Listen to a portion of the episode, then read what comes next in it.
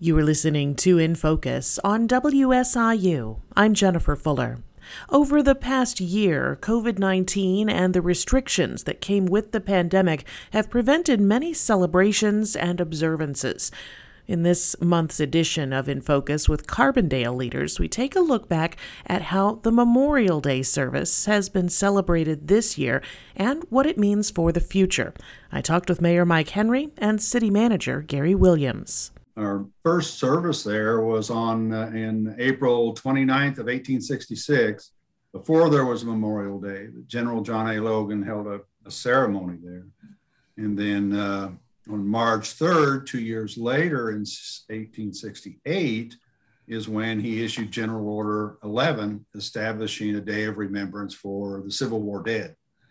So We'd like to lay claim to having the very first one, but that's uh, uh, more easily said than done and uh, not terribly important to me. We've, uh, we were right there in the very beginning uh, with General Logan. Uh, Gary, I'm seeing more and more people, you know, you, you people have perhaps heard of, you know, food tourism and and you know people will travel for wine trails and and in some cases local breweries now. There's also a group of people that will travel based on on history and they want to seek out places like woodlawn cemetery and and others. How how often do you hear from people saying hey we'd really like to go take a look at this. What resources does the city have to offer? With Memorial Day in particular, uh, we do get those types of, of uh, questions and comments because it is very unique. And I think a lot of people in the region don't even realize, as the mayor alluded to, that this is the first ceremony in the state of Illinois and among the first nationally. So it's, you know, it's, it's a, it's a pretty nice distinction for the city and um, certainly something that does bring people into our community to, to be a part of. One of the other things that attracts people to communities right now is clean energy. And within the last week, the city has unveiled and, and cut the ribbon on three different solar sites uh, the Public Safety Center, the wastewater treatment plant, and then, of course, at City Hall as well. Uh, Gary, how did that project get started, and, and what's the future for solar energy and other forms of green energy in Carbondale?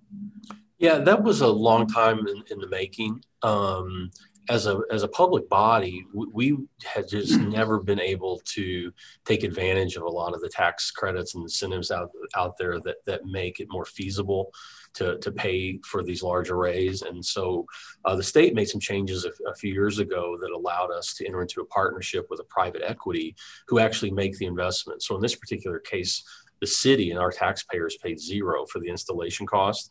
A private company actually owns the arrays, and then they sell us the energy back.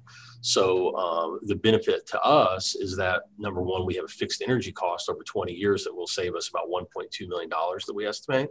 But the other thing is that it really puts us on the map of being a leader in um, solar energy production, uh, you know, certainly at the municipal level, which is something we wanted to do. We wanted to be able to highlight it. We wanted, um, we, we, we, um, we have a sustainability commission here. We um, are always looking for ways to integrate renewable energy and those types of things into city uh, services and into our city assets. So uh, ultimately, this will be a great thing for the environment, but it'll also save uh, our taxpayers a little money too. Mayor Henry, I wanted to touch on as as we run short on time here. Um, it's been quite a year, a little bit more than that actually, in terms of uh, the start of of the pandemic arriving here in Southern Illinois in the city of Carbondale. I know that you and the city council and and city manager had to go through a lot of decision making on guidelines and following both federal and state uh, uh, restrictions in that way. It appears things are opening back up. I'm sure that's a weight off your shoulders. Well, absolutely. You know, uh, it was something, of course, none of us ever anticipated, but certainly I did not an- anticipate having to uh, be involved in the decision making process of something like this. It's a, it's a complicated issue and it's personally sensitive to people.